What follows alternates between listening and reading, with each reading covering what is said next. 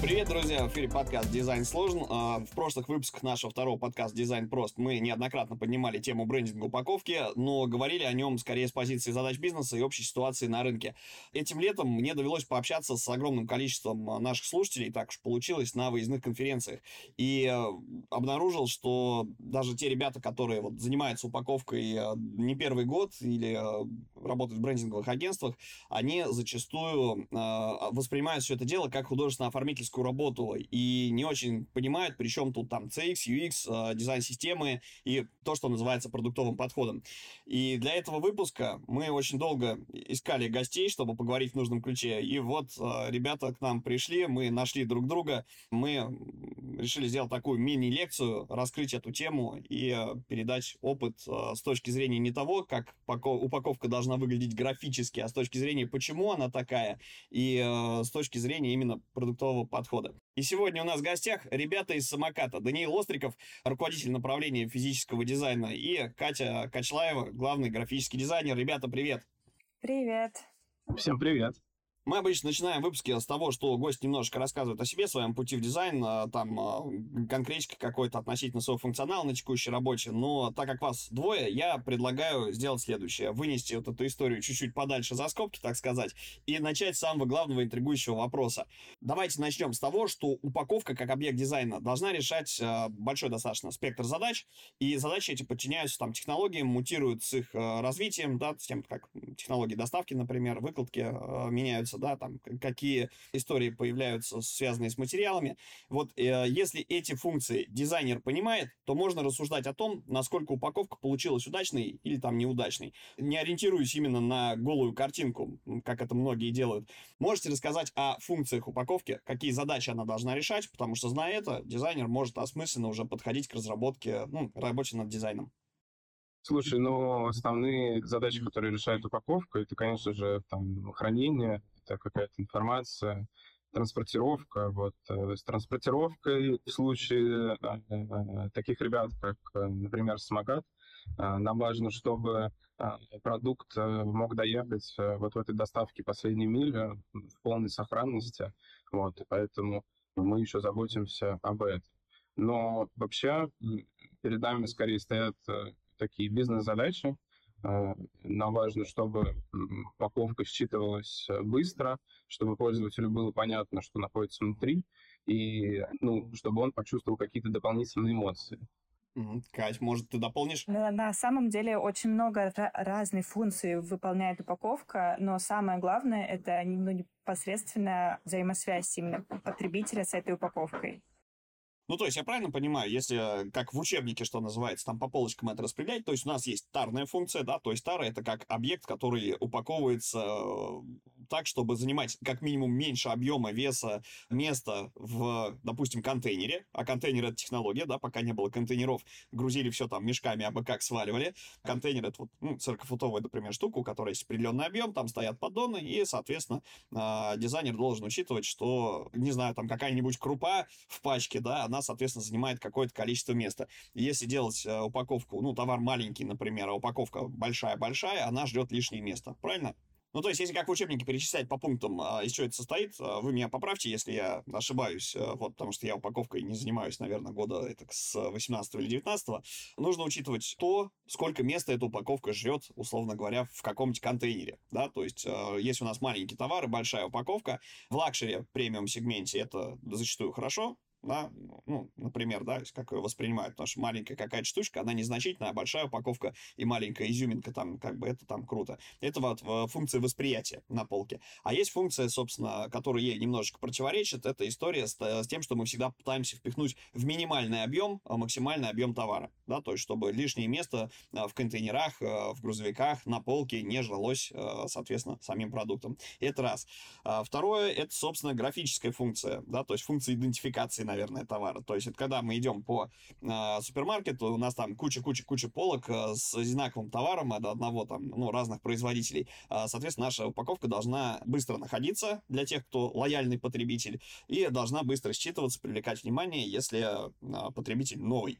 Но при этом еще, да, как бы вот особенности восприятия. Упаковка должна быть, э, соответствовать, как это называется, психо- или архетипам э, восприятия ее потребителям. Вот как, помнишь, те чуваки в нулевых годах делали черное молоко. Штука бомбезная, но не зашла. То есть она очень ярко выделяется на полке, красиво выглядит, но что-то как-то черное молочко как-то стрёмненько. А, да, то есть вот этот аспект нужно учитывать. А, какие еще вещи есть, что я не перечислил из основных каких-то вот э, функций? Ну, это еще про взаимодействие вообще пользователя с этой упаковкой. Ну, то есть она должна быть э, довольно инфо- информативной для того, чтобы человек понимал вообще, что за продукт перед ним, э, и всю необходимую информацию он получал именно с упаковки. То есть там должны быть именно видны самые важные части, как готовить продукт, как его хранить, э, как вообще его открывать и прочее. Ну и также хранение продукта у человека на полке, потому что мы говорим еще не только о продуктах, которые мы покупаем и сразу используем, а о тех еще, которые хранятся и в холодильнике, и на полке. То есть все это очень важно учитывать при разработке совершенно всего, то есть от дизайна самой упаковки до графического дизайна этикетки. Угу. То есть, ну, информационные, информативные функции еще есть, получается. И вот то, что ты упомянула, как товар хранится, как человек использует эту упаковку после.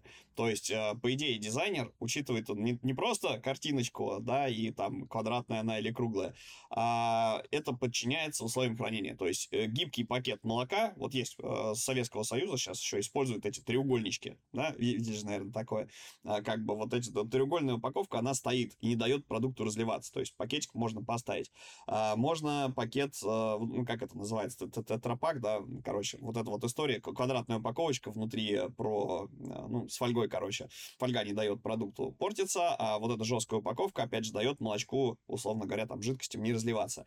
Если брать, ну, есть у региональных производителей, иногда просто расфасовывают в пакеты, вот, и это неудобно, то есть э, меня, например, всегда умиляет история, я там приезжаю к теще, а у нее там чувашское производство, короче, и э, все вот эти пакетики с кефиром, с молочком, они стоят э, либо в крынке в какой-то, да, как в подставке, э, либо в кастрюльке, чтобы не проливаться. То есть речь об этом. А, смотри, там пирамидальная вот эта упаковка советская молока, она еще хороша именно транспортировкой, то, что ты упомянул, а, потому что ее можно так складывать достаточно аккуратно и уместить э, в большой контейнер. У тебя получается много упаковок молока внутри. Вот. Но хотел вот заметить про именно транспортировку. Это на самом деле все упирается в экономику, потому что чем, тем больше товара ты доставил, тем ты дешевле можешь его продать, и там конечный пользователь получит условно тоже качество, только дешевле. Вот. И это одна из задач э, вот, дизайнера упаковки, а, подумать э, над тем, а, сколько упаковки может поместиться на палету, то есть после производства, сколько упаковки может поместиться а, там, курьеру в рюкзак или на полку в магазине, то есть это там доставка последней мили или там продажа магазина, и как эта упаковка именно встанет именно в интерьере, а, то есть э, или в холодильнике. Вот мы стараемся думать об этом так. Палета, курьер и холодильник. То есть транспортно-логистическая тарная функция. Вот, отлично. Ну, в принципе, да, вот мы перечислили, да, то есть упаковка при ее проектировании нужно понимать условия хранения продукта и его транспортировки, а, при транспортировке учитывать а, объем и то, как это будет складываться, как это будет выставляться на полку, опять же, как это будет смотреться на полке, насколько там графическая часть и а, форма самой упаковки, да, она будет привлекать внимание, как человек, соответственно, будет использовать это в быту уже после покупки, да, пользоваться этой упаковки, и, наверное, еще есть э, история, ну, это уже с технологией производства самого материала, наверное, связано. Это история про то, как это все дело выкидывать потом. Да, то есть утили, утилизация, во, ути, не утилитарная, утилизационная функция, можно так это назвать. Ну, то есть, типа, если, если из серии я купил мебель, вот я каждый раз, когда переезжаю, я просто потом да, с ума схожу, потому что нужно выходя, выбрасывать кучу пленки, коробки, которые не складываются. Есть производители, которые они прям делают а, свои пачки такими, чтобы ты взял коробку, и там есть линия сгиба, например, вот, да, или линия, по которой обрезать или сломать э, все это дело можно, чтобы уменьшить объем, чтобы можно было в руках до контейнера донести. Правильно понимаю? А вообще recycle, reuse, upcycle, вот эти все термины, это достаточно сложная и глубокая тема. А, опять же, там, я стараюсь об этом думать так, что еще там ни одна компания в мире не нашла там идеальное какое-то решение, которое связано с этим. Всегда есть какие-то трудности. Мы тоже идем в эту сторону, мы думаем, как там упаковка будет жить после ее использования. Вот, там есть всякие инсайты, что, например, дел... лучше делать пластиковую упаковку, потому что она легче перерабатывается, ее легче отбирать. Вот, а всякую упаковку из, не знаю, зерен... Биоразлагаемую, да? Зерен, да, биоразлагаемую, ее лучше не делать, потому что а, в биоразлагаемой упаковке на самом деле используется крупица пластика, и это все приводит а, к а, распространению вот этого мелкого пластика. Вот. Там на самом деле очень много направлений, над которыми стоит подумать, и мы об этом тоже думаем. Ну что ж, надеюсь, интригу мы с вами создали. Вот, перечислили основные функции. Можете теперь рассказать э, то, с чего надо было выпуск по-хорошему начать. Это, собственно, немножечко о себе.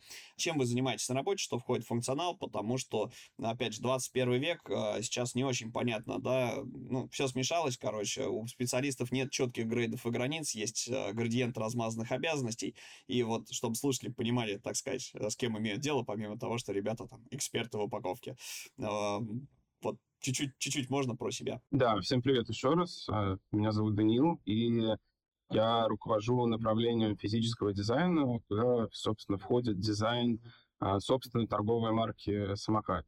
Ну, мы разрабатываем упаковку, этикетки и все, что вы видите на полке в приложении, вот в самом самокате. На самом деле я своей вот основной миссии вижу, что там это не, знаешь, не согласование каких-то макетов производства и так далее. Это э, мы пытаемся расширить область влияния дизайнера именно. Не только этикетки, там, менять форм-фактор и добавлять какие-то новые свойства этой упаковки. То есть там, чтобы на ней появлялись какие-то индикаторы э, о том, когда она испортится и так далее.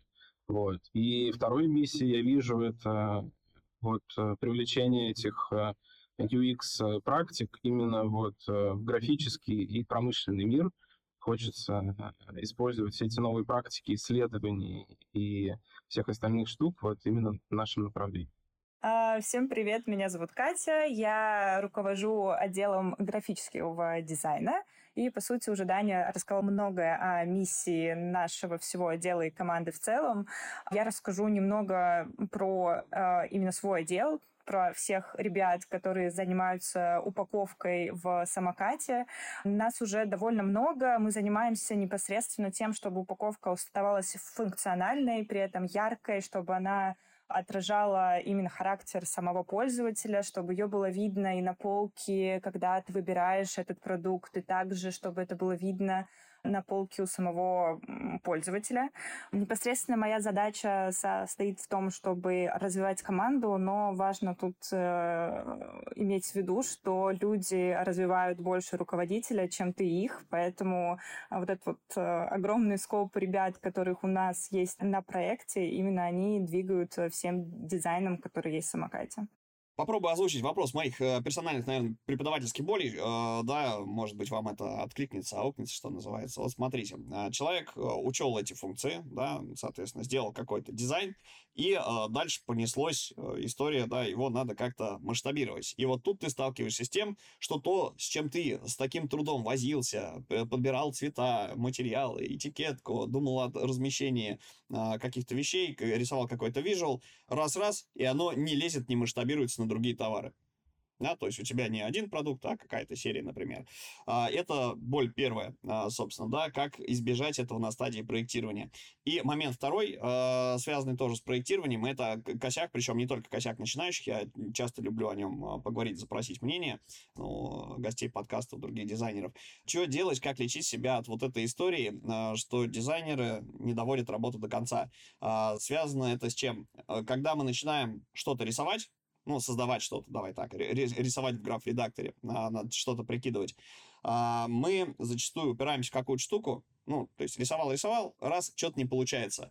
Выдохнул, думаешь, ладно, отложу эту штуку, попробую еще один вариант сделать. Плодит второй вариант, соответственно, он тоже не получается до определенного момента, плодит третий, и в итоге у него уже все дедлайны профокаплены, а, соответственно, есть куча черновиков каких-то, которые, ни один из которых не является решением, а уже что-то надо защищать, презентовать, продавать, что называется. И вот человек в последнюю ночь, как правило, рожает какую-то штуку франкенштейнскую, да, из того самого и ну, вот, сборную солянку. Если срок уже подходит, да, он вышел, то зачастую руководство даже принимает такую работу и пускает ее в производство. А потом появляется у компании, она запускает, например, новые продукты, и, опять же, это все приходится переделывать, не дорабатывать, а именно полностью переделать, потому что немасштабируемая абсолютная история получилась. Вот вопрос, э, что еще нужно учесть, чтобы изначально понять, э, где можно наткнуться на грабли. То есть это, наверное, можно обозначить как проблемы масштабирования. Вот какие проблемы масштабирования есть при производстве, при проектировании упаковки. Ну да, мы это воспринимаем как э, бизнес-цель, вот эту проблему масштабирования. На самом деле она стояла вот в самокате достаточно остро, потому что вначале у нас было 55 собственных продуктов, 55 SKU уникальных товаров. И постепенно мы росли. То есть э, э, есть огромная разница между тем, чтобы задизайнить э, там 50 упаковок, 500 и 1000. Вот. Это уже огромное количество там, ручного труда. И в этом случае ну, мы для себя такой ответ нашли, что должны быть достаточно жесткие гайдлайны по созданию этой упаковки.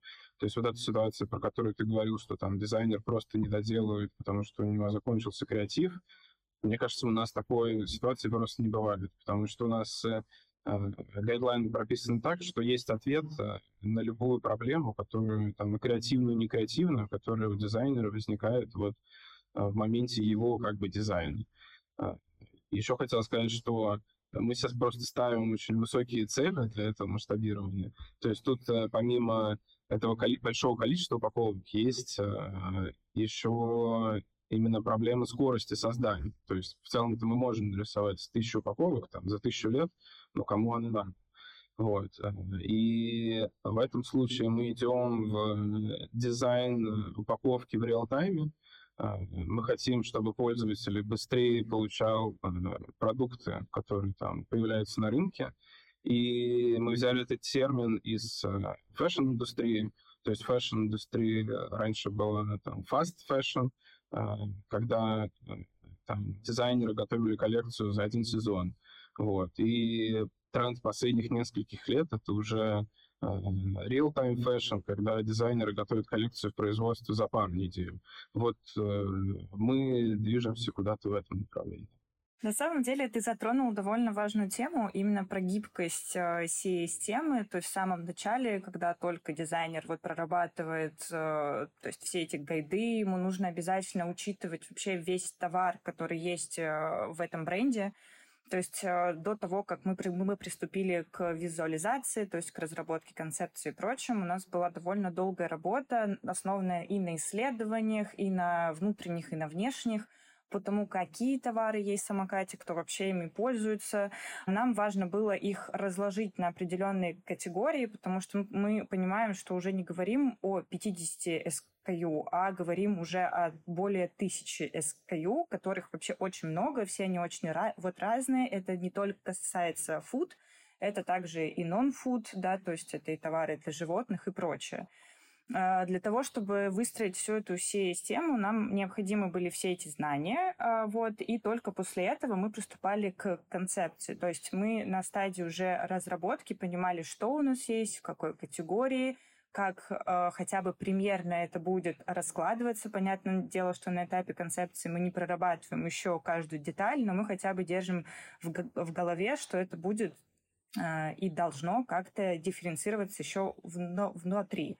Но тут мы не исключаем еще и риски, те, что, да, конечно же, когда мы создавали там кон, ну, концепции, они выглядели э, в одном стиле, но в итоге немножко они переобулись, потому что, естественно, приходило все больше и больше водных. Вот. Эти проблемы были, но они скорее послужили, наоборот, в плюс. Вот. Мы создали более функциональную упаковку, то есть чем мы закладывали еще на первом этапе. Ну, то есть получается, что чтобы что-то масштабировать, э, желательно изначально заложить, ну, спроектировать упаковку так, чтобы э, то, что ты нарисовал, графические образы, да, соответственно, шрифтовые какие-то блоки и прочие атрибуты, которые, там, не знаю, 7+, э, не есть или, наоборот, есть, или хранить там 7 дней, штрих-коды всякие и так далее, чтобы оно а, масштабировалось легко, было каким-то, наверное, модульным. Потому что подходы есть, да, есть органический дизайн, Ну, органично имеется в виду, когда ты взял QR-код и вписал его в э, visual каким-то образом. А есть подход, когда у тебя дизайн блочный. И блочный он больше, а, наверное, имеет право на жизнь при оформлении больших каких-то серийных историй для того, чтобы можно из этих блоков было собрать на любую упаковку какой-то более-менее вменяемый дизайн. То есть здесь функция важна, наверное, даже больше, чем графика. Я правильно понимаю? А, мне кажется, функция вообще самая главная, по крайней мере, мы так это воспринимаем. Мы такие функционалисты и в самокате, и вообще по жизни, и стараемся делать э, наши продукты такими же. То есть э, здесь, опять же, э, можно масштаб понять таким образом, что функции важны на самом деле не только конечному пользователю, но и курьеру, и производству. Там штрих-код нужен не для пользователя, там скорее для производства, там для магазина, там QR-код э, нужен сборщику товаров и так далее. Вот. Если, например, думать про функциональность упаковки там, для курьера или для сборщика партнера, вот э, человека, который, собственно, собирает там заказ э, где-то для тебя, то мы тоже думаем про эту функциональность. Например, у нас была такая история, что упаковка туалетной бумаги, она э, считывалась э, очень близко по цвету друг, друг другу, и при этом это были разные типы э, туалетной бумаги, вот, и сборщик, э, соответственно, их путал иногда. Поэтому мы развели эти там цвета подальше, э, чтобы ему легче было определять, какую, значит, тебе туалетную бумагу все-таки отправить. Вот, таких, на самом деле, историй очень много. Вот и мы думаем, собственно, про такие истории, а, не только про конечного потребителя, но и про всех остальных а, на этой цепочке. Если говорить про то, какие еще опции, функции, может быть, э, упаковки есть, да, для того, чтобы спроектировать. Вот она должна быть э, какой, например, да, ты только что сказал, вот, проблема идентификации, да, чтобы два схожих продукта, они различались там по цвету, либо по форме. Ну, у нас всего, да, три, три, три вещи есть для ориентации в пространстве, да, там цвет, форма и размер вот базовый, ну, еще расстояние, а, соответственно, то, что у нас генетически заложено. Если говорить а, про то, что производится сотни и тысячи э, товаров, которые рядом стоят на полке, их надо как-то вот э, идентифицировать. То есть первая проблема у нас это, наверное, история о том, что вот идентификация, чтобы товары, короче, отличались друг от друга. То есть дизайн-система, а это именно она получается, да, то есть что мы собираем, подо что мы проектируем все это дело, если говорить про графическое оформление, она должна учитывать и вот такие моменты и аспекты, да, то есть цветовые маркеры. На самом деле это больше про грамотную расстановку акцентов, вот, потому что можно говорить про, э, про там, большую ручку на этой упаковке или там, про дифференциацию цветов и так далее. Но ведь э, на каждом из этих направлений э, тот именной персонаж будет перетягивать, собственно, себя одеяло или какой-то акцент. Поэтому вот задача дизайнера — это правильно расставить вот эти акценты на упаковке. То есть все-таки конечному пользователю, там, а не курьеру, не сборщику, не производству, сообщить информацию о том, что же там содержится в упаковке. Сообщить это там наиболее быстро, грамотно и безошибочно. И, но при этом не забыть вот про всех остальных персонажей, про которых я рассказал, а, про всех остальных пользователей да, по дороге, и разместить вот где-то эту дополнительную информацию там на задней стороне, ну или на передней, в зависимости от того, там, какая у тебя дизайн-система. Ну, то есть получается, что, в принципе, есть э, как бы вопрос не в учете даже, да, не, не в том, чтобы как по чек-листу пройтись, что я учел, что не учел, а в том, чтобы сбалансировать все это дело. Потому что смотри, вот из того, что ты говоришь, мы сейчас просто зациклились немножечко на, про товар на полке именно, да, про физическую штуку. А что делать, если товар нельзя пощупать, да, то есть если он там в приложеньке или в магазинчике, в карточке в какой-то находится, да, то есть вот, вот, вот там что, что важнее, цвет и графика, чтобы он э, считывался, да, или э, эта история про форму все-таки. Ну, то есть вопрос, как, как ну, нужно же понимать, что кто-то это будет фоткать, и фоткать будет не всегда профессионально для магазинчика, да, то есть может быть такое, что, например, а, у тебя фотограф, вот стандартная история, когда у тебя белая пачка какая-нибудь, или бликующая пачка, а ты фоткаешь со вспышкой, и у тебя нет, а, ну, у тебя есть фонов только белый. И у тебя получается для интернет-магазина там едва-едва различимые какие-то кончики этой, а, ну, формы видно, да, соответственно, форма плохо различимая, и видно тогда только цвет и то, что на пачке написано. Да, на самом деле тут важно все. Я не буду утаивать, что ну, здесь каждый процесс, он важен. То есть важно понимать вообще этот флоу, который проходит м, упаковка. То есть от производства до транспортировки, когда она будет на полке, либо онлайн, либо офлайн, и дальше она уже пойдет э, да, там, к потребителю. Вот, но между этими этапами также есть еще и фотослужба, да, вот о которой ты как как раз-таки говоришь. То есть все вот это, оно, по сути, обязано учитываться в работе у дизайнера. Вот, поэтому мы обязательно делаем симки, звонки, где учитываем все, делаем гайды также и для фотослужбы, да, чтобы мы понимали, как действительно будет упаковка выглядеть еще и на полке, то есть как вообще потребитель первый раз увидит потому что он все-таки выбирает в приложении. Это отличается от того, когда вот человек все-таки покупает офлайн, там у него такой довольно такая шумная полка, да, то есть из которой он выбирает самое яркое, то, что больше всего подходит, то, что симпатичнее и так далее. Вот. Онлайн-продажи довольно сильно отличаются. Тут важна именно сама фотография, то есть как продукт действительно выглядит. Далее, даже в карточке товара мы понимаем, что человек ее смотрит с телефона, он должен видеть и название продукта, и вкус продукта, и вообще все. То есть это тоже очень важно. То есть акценты расставлены по-другому, чем в офлайн продажах ну и самое главное, тот человек в итоге получил эту упаковку, чтобы не было у него такого шока, что продукт отличается от того, что на фотографии. Поэтому нам важно изначально делать такую упаковку, которая бы в нормальном качестве и виде пришла по итогу к покупателю.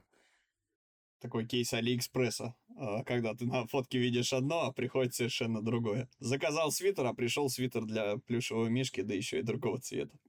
Да, совершенно верно. Правда, заложена очень большая работа, очень большая работа и, в коммуникации, и с э, гайдами. Именно поэтому на упаковке лучше всего делать такой крупный заголовок, выносить основные клеймы, да, либо какие-то атрибуты, которые важны для пользователя. Это тоже получается с учетом исследований и прочим. То есть благодаря всему этому получается хорошая, понятная упаковка, которую хочется купить и поставить у себя. Угу. А если говорить еще про аспекты, да, то, извините, я ковыряю эту тему дальше. Что еще нам важно? Вот ты сказал, что, да, как бы акценты нужно расставлять на передней лицевой стороне, да, как бы Даниил подчеркнул.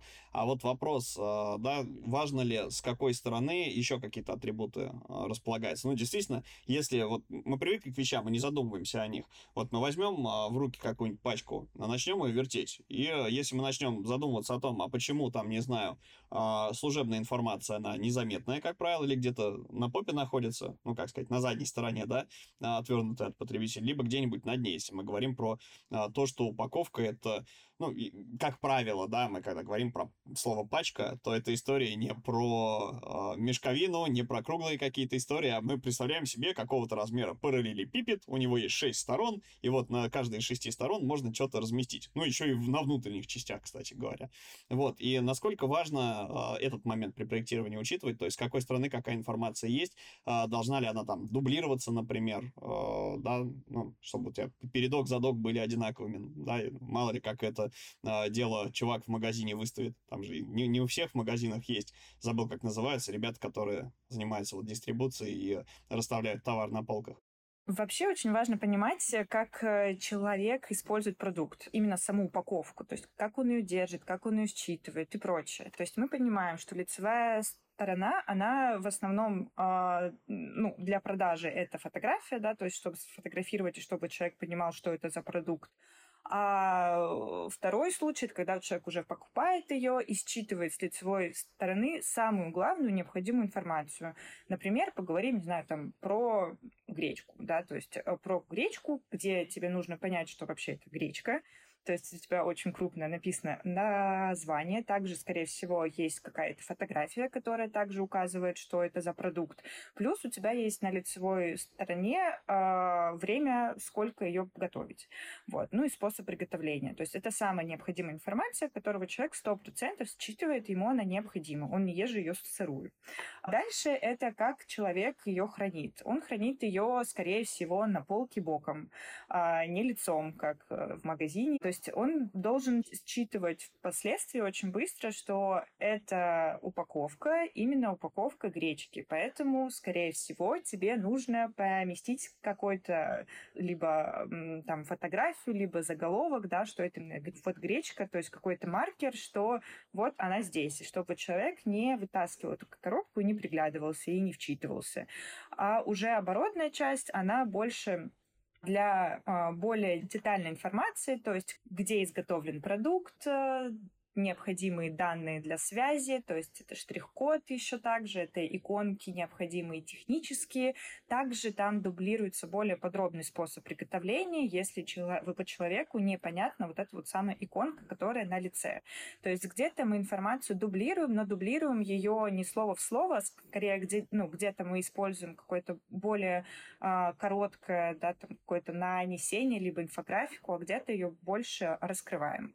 Вот. То есть э, брендирование каждой стороны — это тоже обдуманный ход. То есть это не просто у нас есть место, я поставил, то есть это действительно очень важная информация, которая должна располагаться в правильном месте. Окей. Ну, как мы видим, это история про действительно учет пользовательского опыта в первую очередь. Вот вам, собственно, и а, пользовательский опыт в разработке упаковки, да, то есть вот тот самый UX-CX. То есть нельзя просто взять пачку и натянуть на нее картинку, хотя такие задачи, честно говоря, по собственному опыту знаю, что ставятся достаточно часто.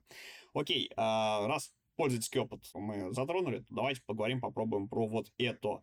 Можете на каких-нибудь примерах обозначить, почему дизайнер должен, ну, условно говоря, подходить к разработки графической части, да, давайте про художественно-оформительскую поговорим, не рассматривать ее как отдельную какую-то штуку, а, отделенного от вот, э, других процессов, от других функций, а именно учитывать то, как пользователь будет с этим товаром взаимодействовать, как он будет восприниматься и так далее, что это именно история, связанная, там, не знаю, с исследованиями, не там э, с историями типа «я художник, я так вижу». А, тут действительно желание пользователя, но иногда расходится с желанием дизайнера, вот, и у нас э, была такая э, история вот э, в нашем как раз э, ребрендинге нашей продуктовой линейки. Мы хотели сделать более такие приглушенные цвета, э, пастельные. Это просто больше подходило э, нашей коммуникации такой, знаешь, более спокойной. Вот. И э, в том числе мы сделали там э, пробы э, бутылок молока, которые в более пастельных цветах. То есть там какой-нибудь красный трех с половиной жирности молоко превратилось в такое более розоватое. Вот. И мы тут пошли абсолютно по продуктовому подходу, то есть это гипотеза, то, что э, такое молоко будет там более спокойным, лучше станет в интерьере. Поэтому мы пошли это проверять в исследованиях.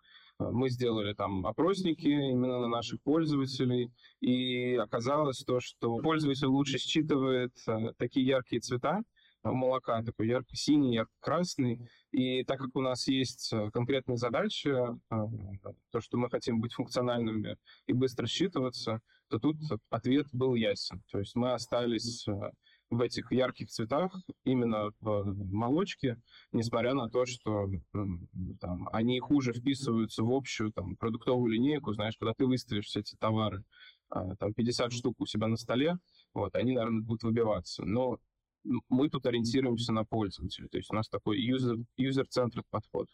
На самом деле, вот то, о чем мы говорим, это называется ДНК категории, вот, и мы с ней не то чтобы боремся, потому что мы понимаем, что пользовательский опыт — это очень важно вообще в разработке любого продукта, а, но для нас иногда открываются совершенно такие необычные э, свойства, к чему вот человек действительно привык, и иногда это задает э, тон не какому-то конкретному SKU, как, например, с молоком, а иногда и всей категории. То есть, э, что детские, они обязаны быть яркими, да, потому что не только там а, взрослые, когда покупают этот продукт, видят эту упаковку, но и дети, когда с ней уже взаимодействуют. Либо также это э, продукты гигиены и бытовой химии, то есть они в основном довольно стерильные, не наляпистые и прочее. Вот, то есть все, ну, все вот такие вот данные, они обычно и диктуют нам даже стиль всей категории. И мы пытаемся с этим ужиться. Получается. Понимаю, как никто. А, вот, а, извините, влезл немножечко с а, своим опытом. Вот, доводилось 4 года проектировать, собственно, историю для одного из больших ведущих китайских трейдеров. И одна из ключевых вещей, которые вот тут, тут хочется подчеркнуть. Мы просто, когда вот сейчас говорим про как создавать упаковку, да, мы упомянули там историю с дизайн-системой, с масштабированием, но, может быть, многие слушатели, кто с этим не сталкивался или кто мало работал с упаковкой, они мыслят, как правило, таким фреймом, что это, ну, там, одна-две единицы единиц продукции. И когда ты одну-две штучки какие-то ну, пачечки оформляешь, а, проблем с этим не то чтобы супер много, да, то есть это мало времени. А когда у тебя тысячный ассортимент, а, и его нужно серийно упаковывать, это просто ад.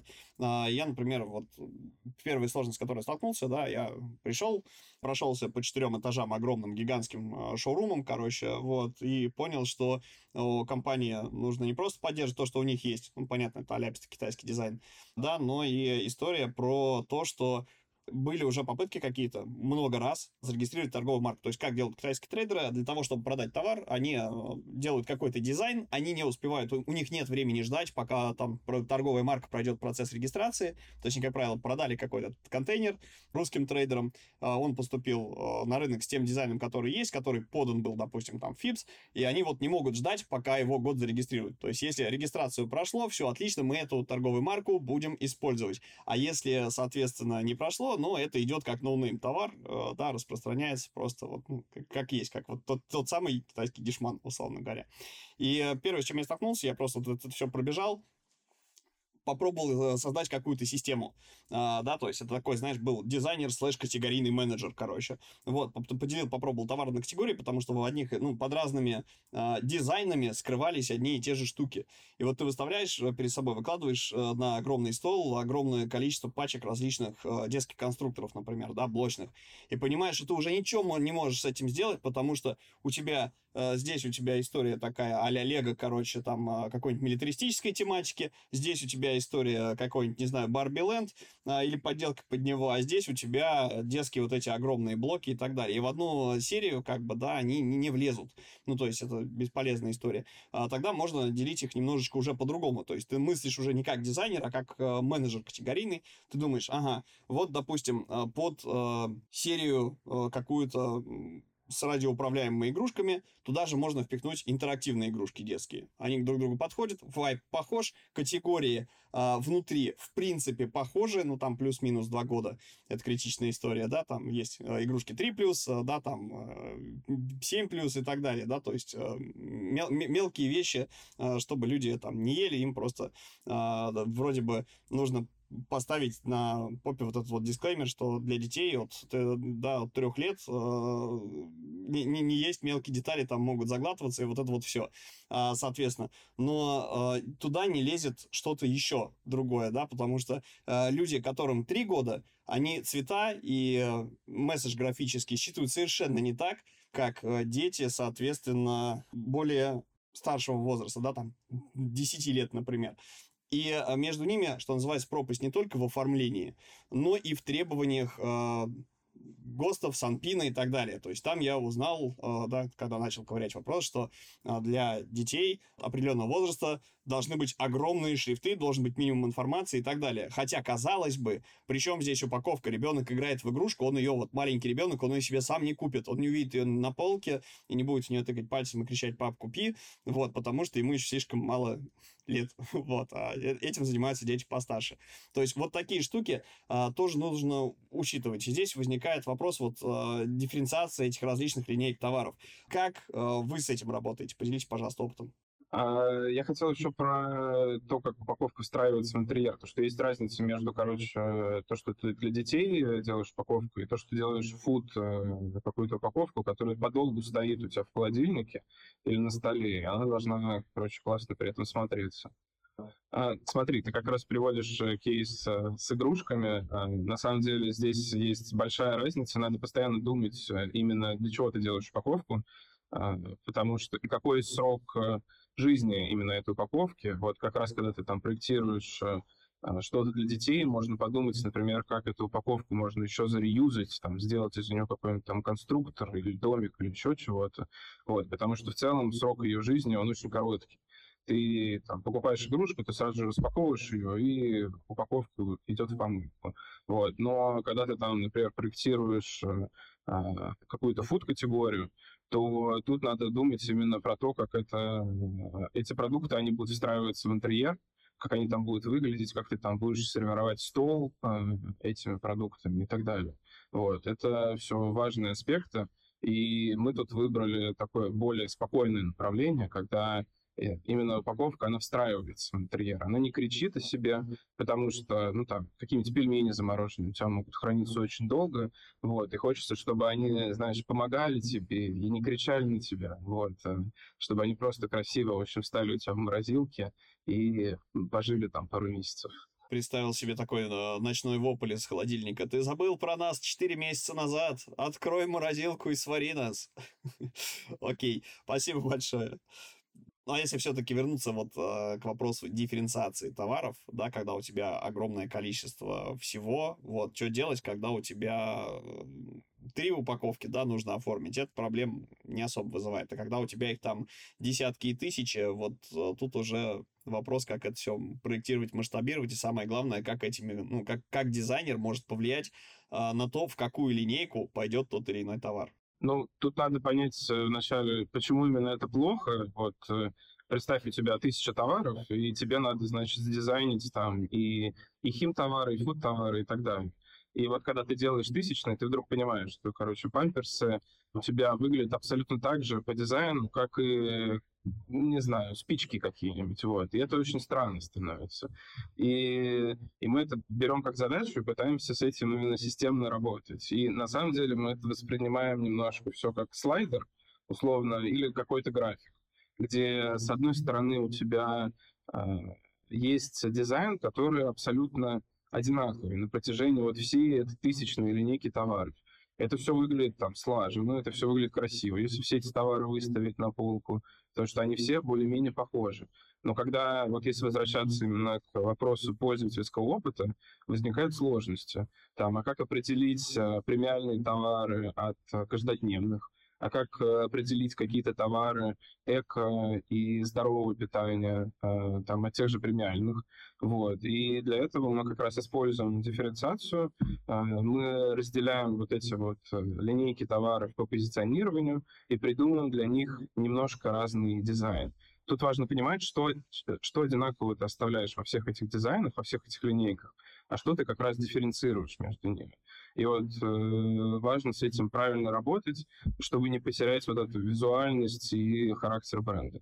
Смотри, раз мы затронули аспекты восприятия, можем ли мы чуть глубже копнуть вот в эту историю, да, и у любого объекта, который в этом мире есть, да, ну так как бы человек, он рождается, и вот мы начинаем, соответственно, выстраивать какие-то э, связи, соответственно, ментальные каких-то объектов с какими-то событиями и вообще как их классифицировать, да, то есть человек там знакомится с миром, и вот он принимает, э, что вот если брать, не знаю, там, что, что у меня из детства, из Советского Союза, да, вспоминается там пачка соды, что она выглядит вот так, что если я вижу желто-красно-черно-белую штуку, то это сода, а, это бытовая химия, соответственно, и а, что там, не знаю, какой-нибудь а, пачка бомж-пакета, она будет отличаться от этого, что вот это съедобное, вот это несъедобное, что вот это предназначено для, не знаю, того, чтобы а, быть красивым, а, да, и чистым, а вот это вот для того, э, чтобы надеть на себя и так далее далее, да, то есть, это, как это назвать, а, архетипы, наверное, действительно правильно. Если говорить про архетипы э, упаковки, то как использовать и как использовать их, с вашей точки зрения, правильно? О том, как грамотнее их дифференцировать, мы решили как раз-таки пойти от истории архетипов. То есть мы провели довольно большое исследование по тому, какая у нас вообще есть э, целевая аудитория и какие архетипы у нас преобладают именно в ней. Из этого мы выделили именно четыре архетипа, и эти архетипы, они уже как раз-таки диктуют сами категорию. Так у нас, например, вышел славный малый архетип, и из него вышла категория каждодневные товары. Вот, то есть мы, получается, разделили все товары, которые есть э, в нашем бренде, на вот эти вот самые категории – и поняли, то есть, что у нас именно будет закладываться в них. Но понимаем, что каждодневная категория — это может быть и фуд, и нон-фуд, и бытовая химия, и детские товары и прочее. То есть для того, чтобы еще и внутри дифференцировать эти товары, мы также продумали и фильтры, то есть которые как-то визуально могут отличить один товар от другого. И на самом деле э, система именно с архетипами, она позволяет нам быть более гибкими, то есть создавать, возможно, какие-то новые категории, внутренние саббренды и прочее. То есть когда мы видим какой-то новый товар, мы обязательно его исследуем по нашей системе, куда он, он относится, в какую категорию, на каком языке мы будем разговаривать с пользователем и так далее. То есть поясним этот момент, то есть под архетипом мы понимаем, ну, вот с вашей точки зрения, ты просто сказал, что четыре категории архетипов пользователей. То есть это какой-то пользователь, собирательный образ персонажа, который обладает определенным спектром восприятия, да, то есть определенные вещи воспринимает, на них смотрит и трактует их вот так, а не иначе. Да, совершенно верно. То есть, по сути, это диктует нам вообще всю работу, которую мы проводим внутри. Да, я хотел добавить, что архетипы — это маркетинговая теория, их 12 штук, они делят как раз пользователей по там, разным направлениям, и это то, именно как бренд общается с пользователем, а не то, кем ты являешься. То есть, э, там, например, архетип «Славный малый» — это, это именно бренд «Славный малый», он такой, типа, «Привет, там, чувак, э, там, меня зовут так-то, все хорошо, типа, я безопасный, и приди там, попробуй меня, все отлично, короче. И вот э, это на самом деле такой помощник там для дизайнеров, для маркетологов, для категорийщиков, для всех остальных, именно в позиционировании э, своих товаров. Это не надо воспринимать там как именно прямой инструмент, а именно как помощник, чтобы распределить вот э, категории своих товаров, когда у тебя их очень много. Вот. И таким образом ты их э, чуть полегче делишь между собой, и дальше уже общаешься по каждой категории со своим пользователем на его языке. Окей, смотрите, то, о чем мы поговорили, в принципе, классно ложится, когда у тебя есть, э, да, соответственно, такое поле для деятельности компания, когда начинает, условно говоря, что-то проектировать. Ну, это прям вот идеально это все использовать, э, когда ты выстраиваешь это там, условно говоря, э, с нулевых каких-то точек. А что делать дизайнерам или агентствам, которые идут на рынок и хотят туда войти, прийти к каким-нибудь большим производителям и сказать, ребята, мы сейчас вот вам расскажем, и вы прозреете, вот наша концепция, да, соответственно, вот давай давайте делать вам редизайн.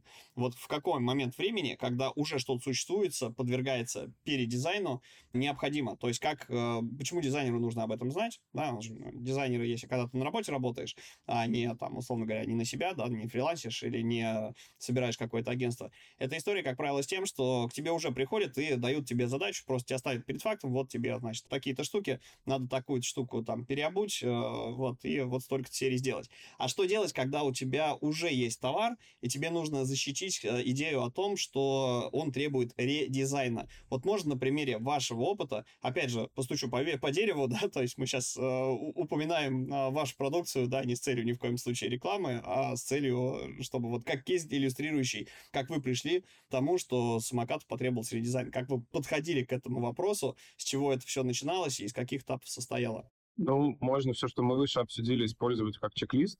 И вот проблемы дифференциации товаров, там, проблемы пользовательского опыта, проблемы функциональности, проблемы масштабирования. Вот э, если, если вы находите там какие-то вопросы, которые там требуют улучшения, то в целом продукцию там пора э, как-то менять. Э, на самом деле вот э, в самокате дизайн упаковки был разработан несколько лет назад, и со временем у нас росло количество как раз товаров, росло количество категорий, и мы столкнулись с этими проблемами, что там продукты стали слишком похожи друг на друга и так далее. И со временем росло количество товаров, и дизайн стал недостаточно гибким. И поэтому мы пришли к выводу, что пора вот, э, грамотно масштабироваться. Это был такой, скорее, бизнес-цели. Мы хотели, чтобы упаковка стала лучше работать с точки зрения там, эффективности вывода там, новинок э, на рынок и так далее. Окей, то есть, если я правильно понимаю, основное, ну, к чему нужно оперировать, это к тому, что если, допустим, ну, что может делать дизайнер или агентство, которое не видит всю цепочку товаров изнутри, познакомившись э, со своим будущим клиентом, это, да, вот если необходим редизайн, заходить нужно через историю с тем, что, смотрите, может быть, у вас упали продажи из-за того, что э, товары, да, соответственно, там не так выглядит, да, устаревший дизайн, и уже как бы отмерла та категория возрастная, да, целевая аудитория, для которой был сделан тот брендинг предыдущий на всего этого хозяйства, да, или это может быть история с тем, что, ребята, смотрите, а, мы, допустим, а давайте проведем исследование, или, может быть, у нас уже есть какие-то данные исследования о том, что из-за того, что у нас а, слишком похожи друг на друга товары, это приводит к бизнес-потерям в плане там логистики, в скорости выдачи товара, приемки, там, перемещений и так далее, да, то есть, ну, нельзя же просто сказать, э, ну, прийти и сказать, что, ребята, ваши пачки некрасивые, вот, то есть с каких сторон можно подойти к вопросу защиты э, идеи о том, что там э, какой-то ребрендинг э, требуется, да, соответственно, какая-то переупаковка? На самом деле, вот э, лично я стараюсь отталкиваться от бизнес-цели и от какой-то там эффективности, и от э, экономичности этих товаров.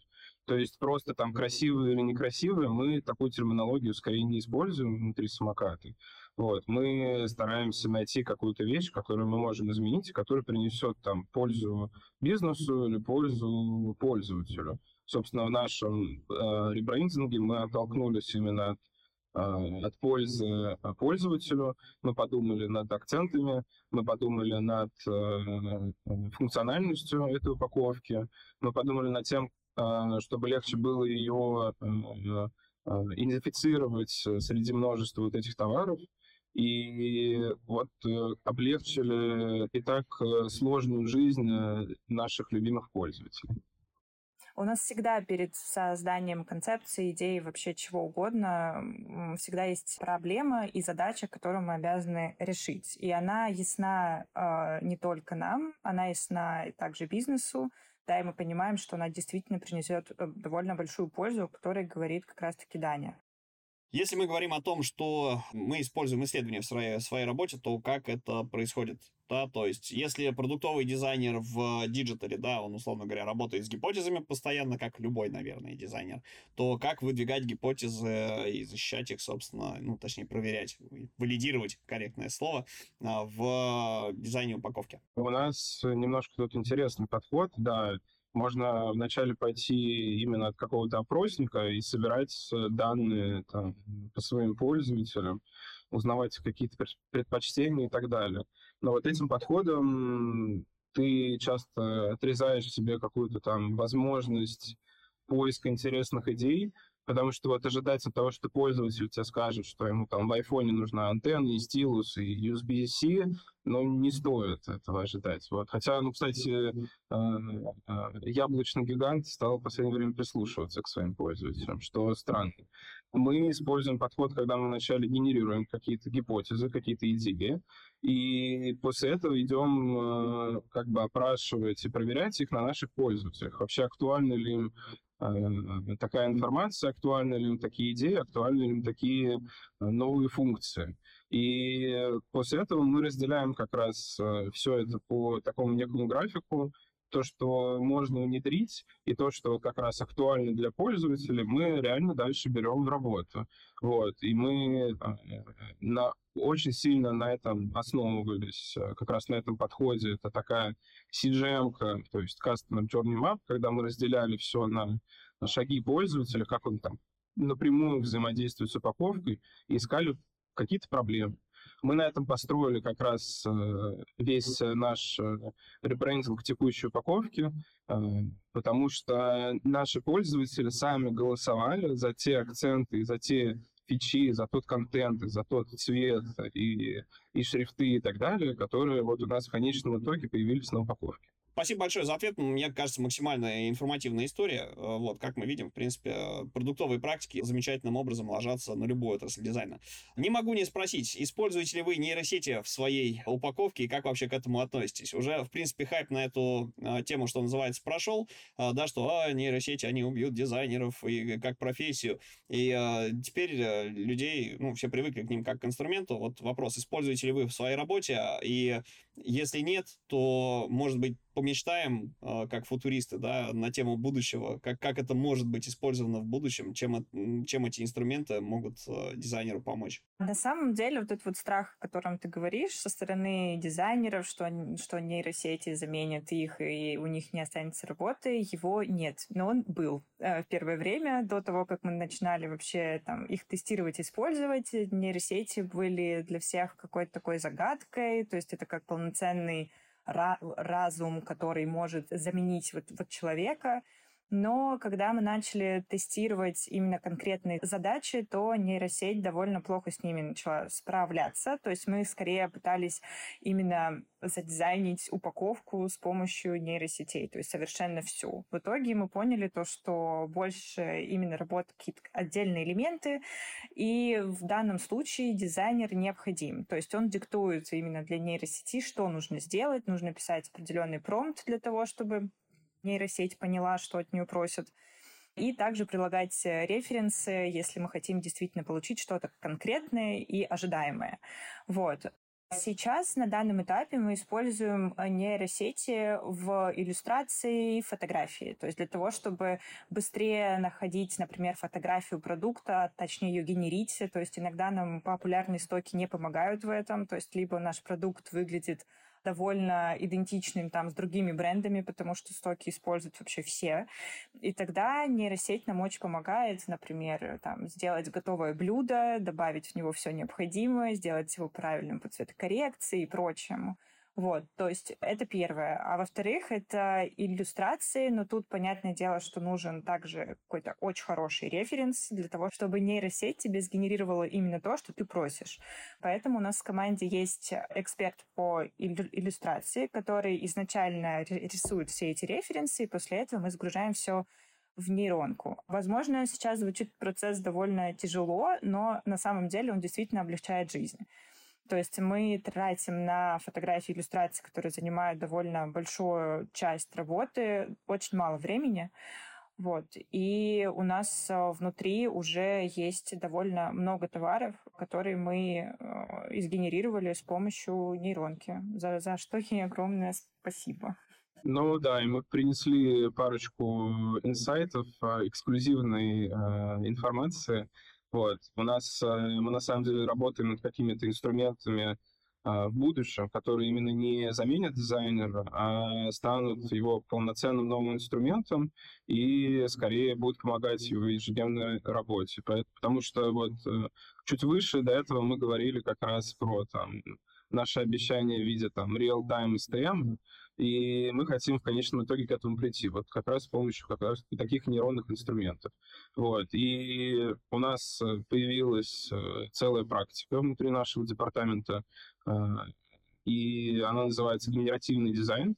И там ребята, программисты, дизайнеры, они вот разрабатывают такие полноценные инструменты, которые помогут нам ускорить работу. То есть они станут такой, возможно, а, в будущем автоматической генерации упаковки. Ну что ж, будем надеяться, что нейронки будут э, близки к освоению, то есть как инструмент они вполне себе классные. Вот я, например, так и не освоил э, эту историю с тем, чтобы получать э, нужные мне результаты. То есть история, что ты можешь писать промпты, либо заказывать промпты у другой нейронки, либо объединять нейронки между собой. Это все круто, но все равно результат приходится дочунивать. Ну, по крайней мере, пока что. Исходя из этого, у меня последний, наверное, вопрос. Это вот граф-дизайнер, который сейчас обучается, или тот, кто переквалифицируется из э, одной профессии в другую, не знаю, пытается вспомнить, что такое упаковка, либо занимался чем-то еще.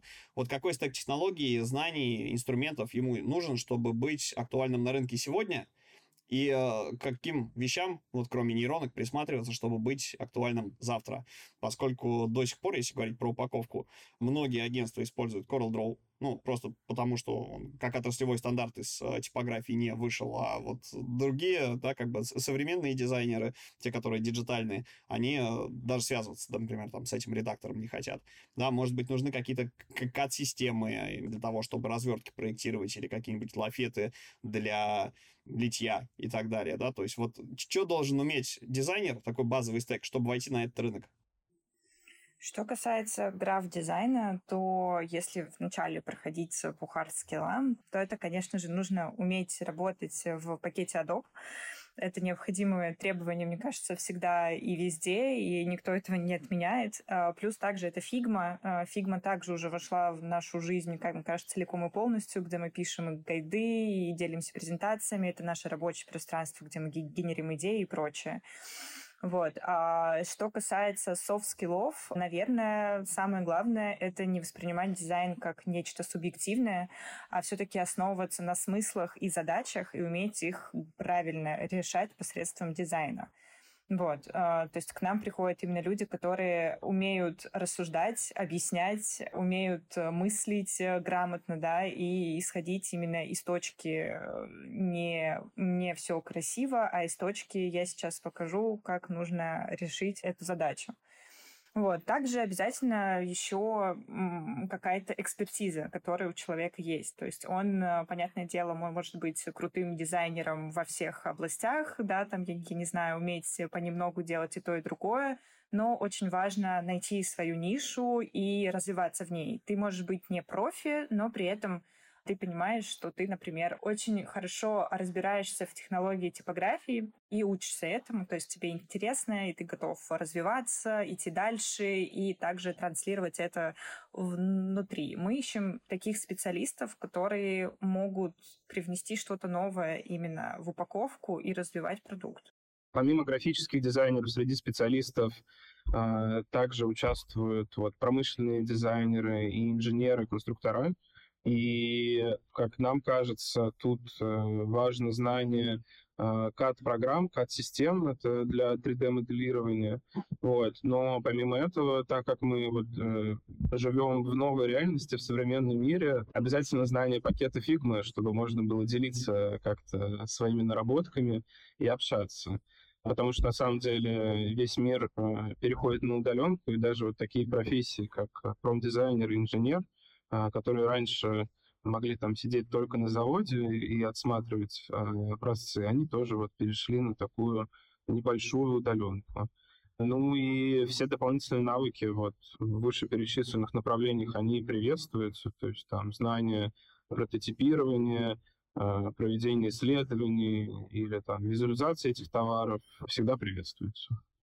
Спасибо большое. Наверное, у меня больше вопросов нет. Единственное, хочется уточнить этот момент. А, вот мы перечислили, в принципе, требования а, рыночные, да, к тому, чем должен обладать, какими хардскиллами должен обладать специалист. А про софт-скиллы, наверное, был весь выпуск, как подходить к этому делу. Наверное, имеет смысл уточнить, а не ищете ли вы кого-нибудь сейчас? Я думаю, что это можно вполне себе озвучить, да, кого вы ищете в команду, потому что вакансии, вот, они, как и социальная реклама, рекламы не являются, не требуют ни маркировок, ничего такого. А наши актуальные вакансии, наверное, может быть, приложить в виде ссылок, а, мы их предоставим. Вообще это графические дизайнеры, а, грейдов, там, джуны, медлы, сеньоры. Ну, как я до этого говорил, то есть промышленные дизайнеры, инженеры, вот, но скорее грейдов уже senior и lead. Вот таких специалистов мы ищем. Ребят, вы озвучили, что вы ищете джунов в том числе, и э, джунов, на самом деле, очень сильно пугает история, да, то есть, ну, джунов вообще мало где берут, а тут а, такой сладкий кусочек, что называется, предлагают, а, да, именно вакансии для джунов. Вот вопрос в следующем. Многих людей пугает полиграфия. У нас, ввиду удаленки, многие дизайнеры, наоборот, переквалифицируются в диджитал, если кто-то хочет заниматься графом, заниматься полиграфией, людей очень пугает знания и опыт в печатных технологиях. Насколько сильно э, нужно их знать для того, чтобы к вам прийти. То есть здесь вот, если уточнять про стек технологий, э, если Джун умеет рисовать, он примерно представляет себе, что нужно делать э, припуски какие-то, да, что метки нужно маркировочные ставить, но он боится как огня таких вещей, как цветоделение, да, цветокоррекция для того, чтобы попадать, да, подвести, короче говоря, технологический процесс, да, там, воспроизведение красок, которые на экране он создавал, допустим, в RGB, к цмяку, да, и потом это вывести. Там спуск полос и так далее, то есть те вещи, которые заточены узко на определенное производство, потому что у каждой типографии, в принципе, свои требования, свои э, там э, цмяковые настройки, да, что называется, свои профайлы используются. Вот готовы ли вы их обучать? То есть, мне кажется, это просто будет э, барьером, да, если это не озвучить в восприятии вакансии, которую мы э, запостим. Ну, э, на самом деле, э, все равно важно понимать разницу между СМИК и РГБ, вот, начать как бы разговор с этого. А, на самом деле, вот знания, которые там дают э, там институты, университеты, и какие-то полиграфические или знания, которые ты можешь почерпнуть об этом интернете, их вот для джуна вполне достаточно. У нас там чем выше грейд, э, тем больше нужно знаний, конечно, в этой области. Но у нас э, в нашем отделе есть э, технические специалисты, которые, во-первых, отвечают за, за эту работу. А, у нас есть достаточно полезные, но при этом жесткие гайдлайны, инструкции, по которым ты можешь как бы перед сохранением файла пройти, проверить самого себя и не напрягать э, твоего руководителя, там, медла и сеньора тем, что ты уже как бы все это сделал. Там все вот эти выноски и вся остальная предпечатная подготовка, она уже прописана. Вот. И на самом деле у нас периодически проходит там обучение, мы проводим там мастер-классы, воркшопы и как-то дальше развиваем ребят. Супер. Вот э, на самом деле это человечный подход, мне кажется. Друзья, обращайтесь э, к ребятам, откликайтесь на вакансию. Если вдруг по каким-то причинам мы не сможем э, разместить именно ссылку на вакансию или ее текст, то мы обязательно приложим э, собственно, Катины, э, Данины аккаунты, да, в которые вы можете им написать и уточнить эти моменты. Это действительно очень классный подход, потому что, по сути своей, вы как издательский дом действуете полиграфически, и это большая редкость, что в э, компании, которая делает какой-то свой продукт, там есть такие вот компетенции у людей, которые внутри работают у команды, где делятся знаниями и э, дообучают, дотягивают тех, кто пришел на работу, они вываливают на них задачу и типа решай ее сам как хочешь. Вот, супер. Спасибо большое. Спасибо, всех очень ждем. Дань, Кать, спасибо вам огромное, что пришли, поделились э, бесценным опытом. Вот, э, надеюсь, что нанесли кучу пользы нашим слушателям. И, э, друзья, ссылки мы оставим в описании. Если вдруг нам юрист наш скажет, что лучше пока этого не делать, вот, потому что сейчас весь рынок замер и ждет регламентов, что является рекламой, что не является, что нужно маркировать, что не нужно. До выяснения этих подробностей, на всякий случай, я точно совершенно смогу приложить какие-нибудь ники ребят в социальных сетях, чтобы вы могли написать напрямую и, собственно, начать общение на тему вашего трудоустройства. Спасибо большое, что пришли. Приходите еще поделиться вашим бесценным опытом, поговорить про упаковку и граф-дизайн. А, друзья, всем добра, любви, творческих успехов. С вами был подкаст «Дизайн сложен». А, Даниил Остриков и Катя Кочелаева, а также Павел Ярец. Пока-пока. Пока. Спасибо. Пока.